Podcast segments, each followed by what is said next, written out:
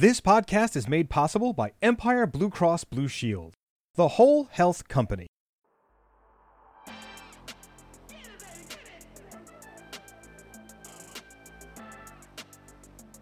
Welcome to Go Bronx Podcast, episode 21. Today we're recording from the basement of the historic Van Cortlandt House Museum. I'm Olga Luz. And I'm Angel. In this episode, we will talk about some lost towns and villages of the Bronx. The area we now call the Bronx was once part of Westchester County.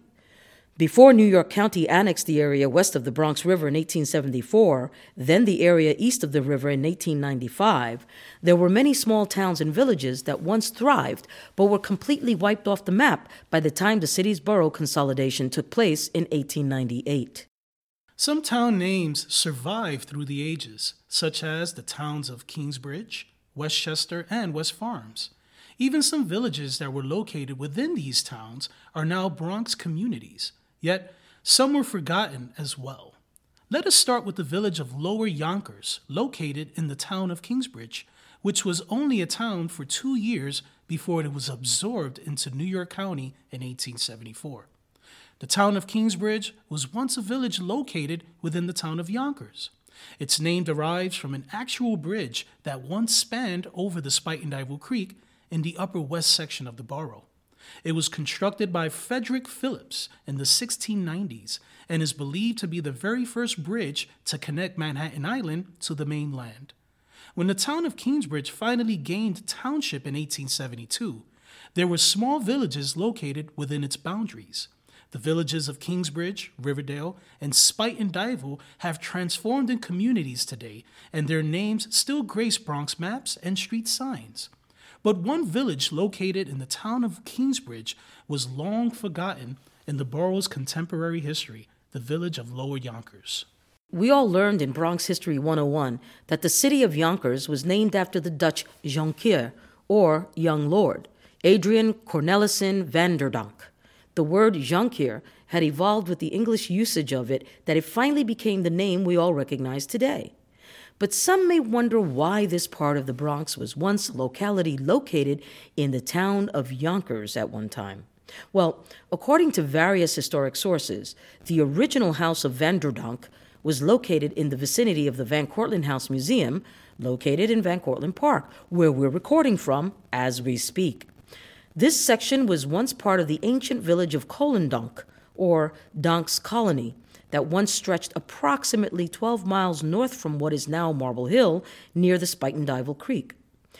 While some historians have debated about the exact location where Van der Donck's homestead was situated, they all agree that it was definitely located in the confines of the park, which is now part of the Bronx.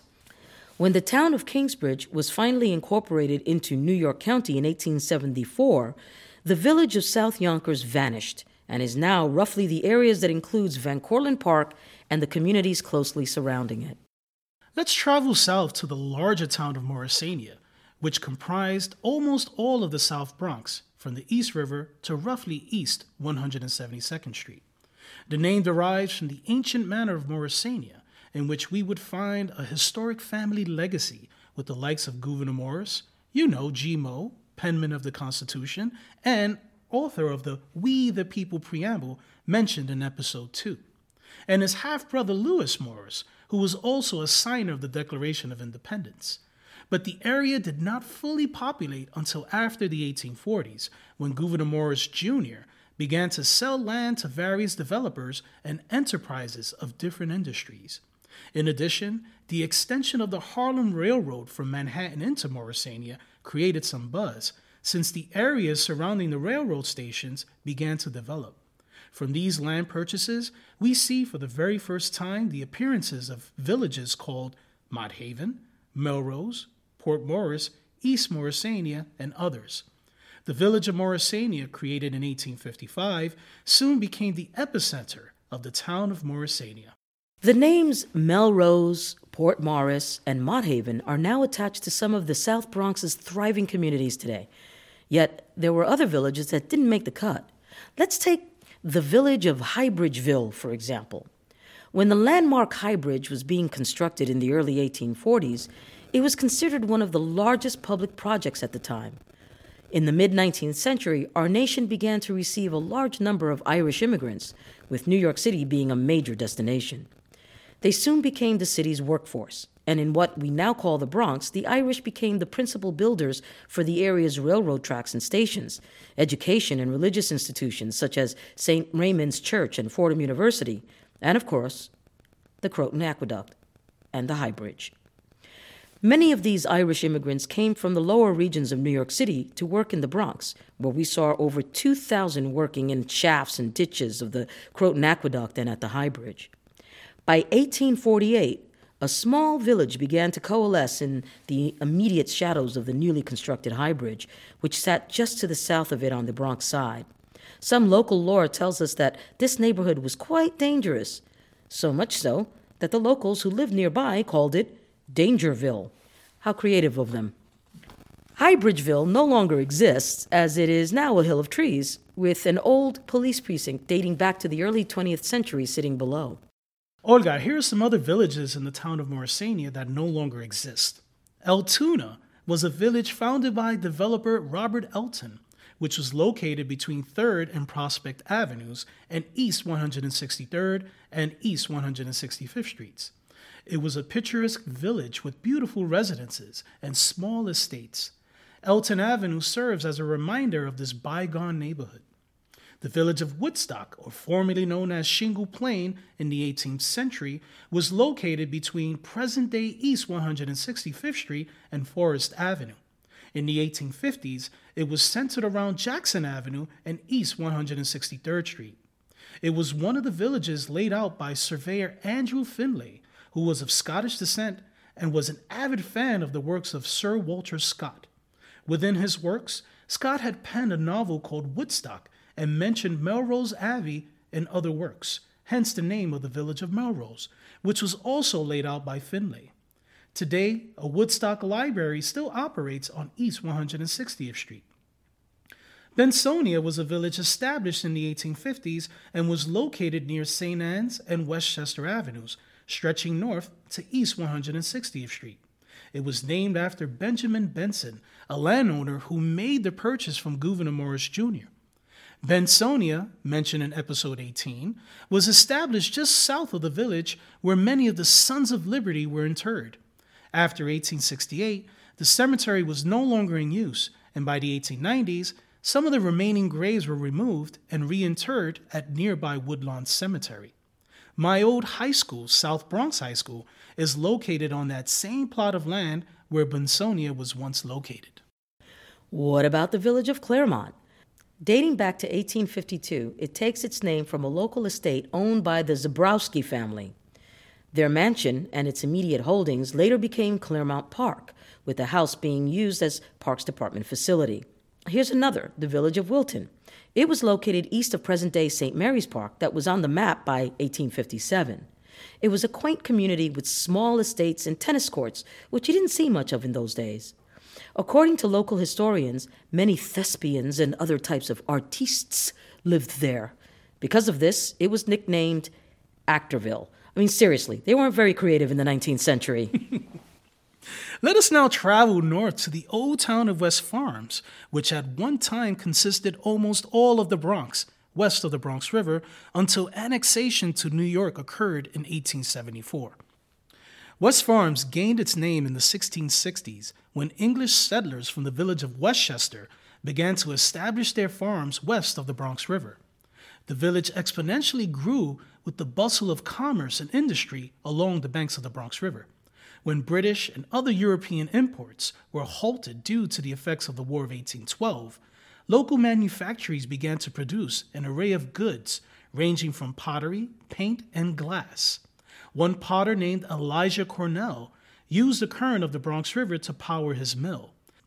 His son Ezra went on to establish a New England university of the same family name, which is today's Cornell University. The Bronx's very first newspaper, the Westchester Patriot, was also created at West Farms, where the editor in 1813 was a gentleman named Matthias Lopez, marking the very first time a Hispanic surname was recorded in Bronx history. Matthias was most likely a Sephardic Jew. Angel, don't forget that the advent of the Harlem Railroad extension into the Bronx in the 1840s also helped to increase the population size of West Farms as well. During its era of expansion, the village of West Farms gradually became so prominent that in 1846, an act of the New York State Legislature separated the village from the town of Westchester and made it into a town of its own. By then, the town of West Farms held several villages within it, including those whose names are still familiar to us, like the villages of Fordham, Tremont, Williamsbridge, Fairmont, and some parts of the Claremont village as well. Many of these villages coalesced around the train stations of the Harlem Railroad, which was extended into the area in the 1840s. West Farms also still held the ancient manor of Fordham, which was founded by Dutchman John Archer.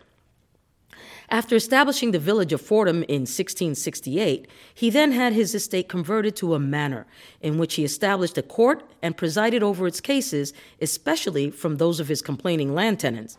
This guy is perhaps the earliest documented slumlord in Bronx history. The town of West Farms had other villages that we no longer see today on our maps. For example, the village of Adamsville sat just west of present day Belmont with its center at Webster and 3rd Avenues, just below Fordham Road. It was surveyed by Andrew Findlay in 1853, yet the origins of its name remain to be unknown. Looking at a 1868 map of West Farms, one would make out an estate owned by A.J. Adams, near Adams Street. Who knows? This is great stuff, but let's uh, take a commercial break.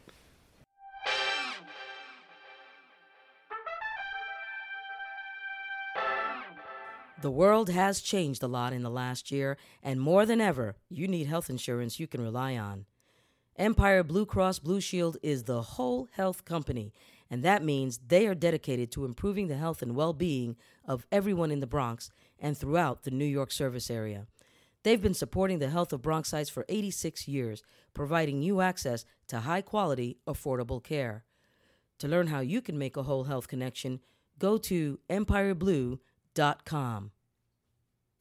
Sigourney Weaver here to tell you about the New York Botanical Garden 250 acres, 1 million plants, and you. Now open in the Bronx. Plan your visit at nybg.org.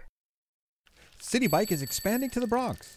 Membership is only $179 annually. New Yorkers who live in NYCHA or receive SNAP benefits can take advantage of the discounted Citi Bike membership for only $5 a month. Visit citibikenyc.com slash pricing to get started.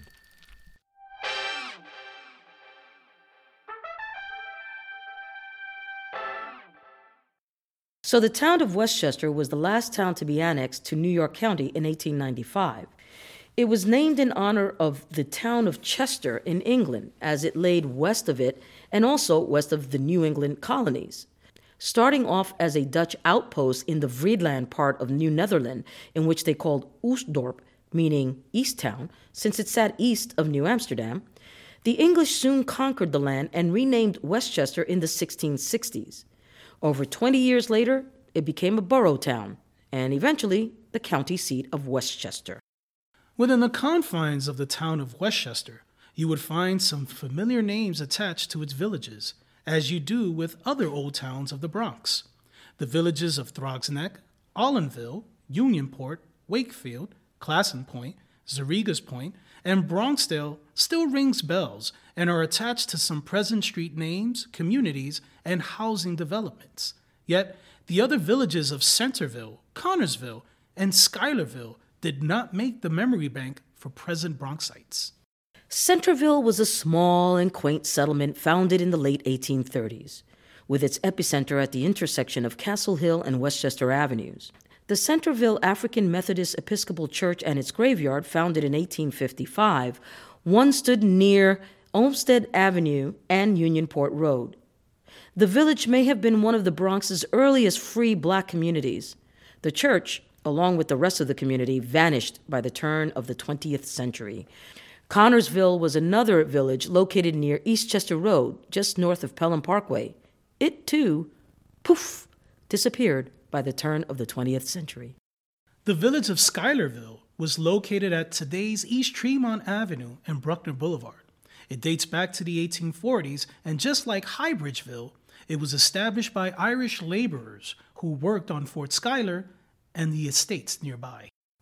When we come back, let's discuss the origins of villages whose names we recognize today. Get it, baby! Get it!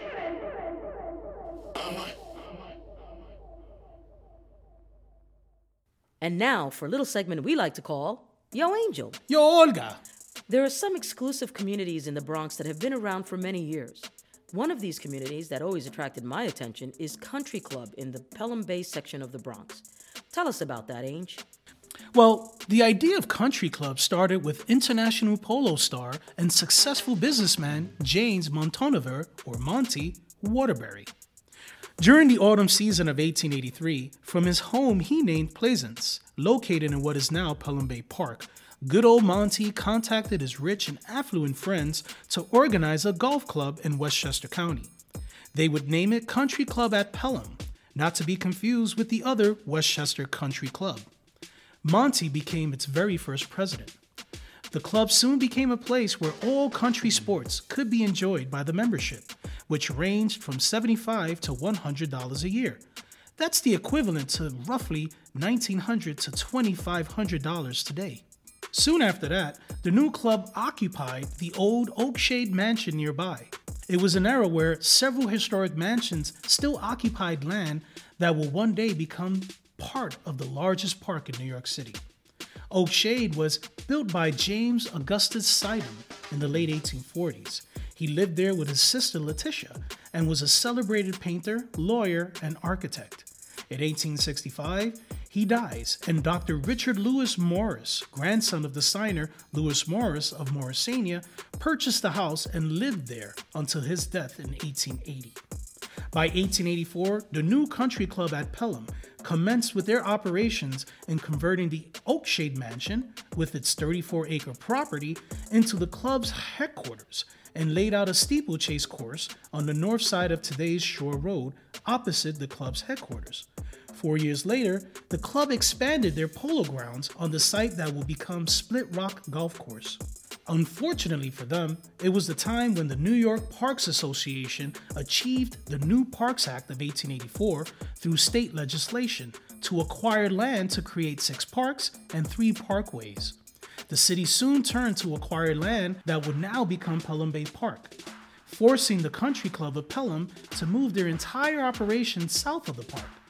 They first occupied the old Vantwerp Mansion, then later on built a brand new clubhouse and created the Country Club Land Association.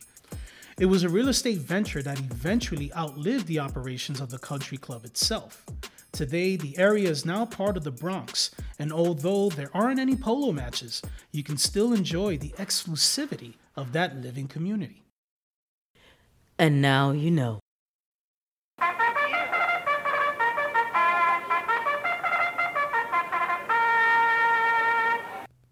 Many Bronxites wonder the meanings of the names that grace our street signs and neighborhoods. One that always piqued my interest was Fordham Road. Where did the word Fordham come from? Fordham earns its name from an area near West 230th Street on the Harlem River. Early colonists referred to it as the waiting place. English settlers called it the ford, as you were able to cross over to Spuyten Duyvil at low tide. As time progressed, more colonists worked the land and made the ground stable enough to build a settlement. Therefore, it was named Fordham because in Old English, the suffix ham refers to a farmstead. It was a farmstead on the ford. Spuyten Duyvil means either spitting or spraying devil in Dutch, which was really the case for that troubled body of water. Since the early days of Dutch New York, this waterway was so difficult to navigate since strong double currents caused by its nearby land features were apparent. The problem was finally rectified when the U.S. Ship Canal was cut through the lower neighborhood of Marble Hill, thus making a straight passage from the Harlem River to the Hudson River. Mott Haven, that popular neighborhood in the southernmost tip of the Bronx, was founded by English industrialist Jordan L. Mott. Originally part of the ancient Morrisania estate, Mott purchased the land from Gouverneur Morris Jr. around 1853. At the young age of 15, Mott invented a machine for weaving tape. As a small grocery shop owner on Water Street in Manhattan, he invented the base burner stove. The shop eventually became a foundry, and after several years of growth, Mott finally expanded his foundry on the old Morrisania estate, which would survive into the turn of the 20th century. Tremont was named by Postmaster Hiram Tarbox. He lived in the vicinity of three hills Mount Hope, Fairmount, and Mount Eden. It was a ploy to attract more developers to the area, Tremont. Interestingly, Tremont Street in Boston gets its name because of a hill that once had three peaks. Early settlers called that section of the city Tremontaine. Riverdale, well, it was plainly named after a dale, or a wide valley, located by the Hudson River. Thus, it was named as such. It was a large plot of land exclusive to the city's richest family at the time. It was founded in the mid 19th century. Okay, Angel, as much fun as I've had strolling through Bronx neighborhoods with you, I'm pretty sure it's time for us to go. That's our show this week. Thank you all for tuning in to our Go Bronx pod produced by the Bronx Tourism Council and made possible by Blue Cross Blue Shield, the whole health company. Additional support is provided by NYC and Company. Mucho thanks to the Van Cortlandt House Museum for inviting us to set up shop here. Follow us on Facebook, Twitter, and Instagram at GoBXPod. If you like us, tell your friends. If they already like us, make some new friends and then tell them. For information about this episode and more, visit ilovethebronx.com. And while you're there, subscribe to our e newsletter to get the latest and greatest news from and about the Bronx. As always, I'm Olga Luz. And I'm Angel. Bronxfully yours.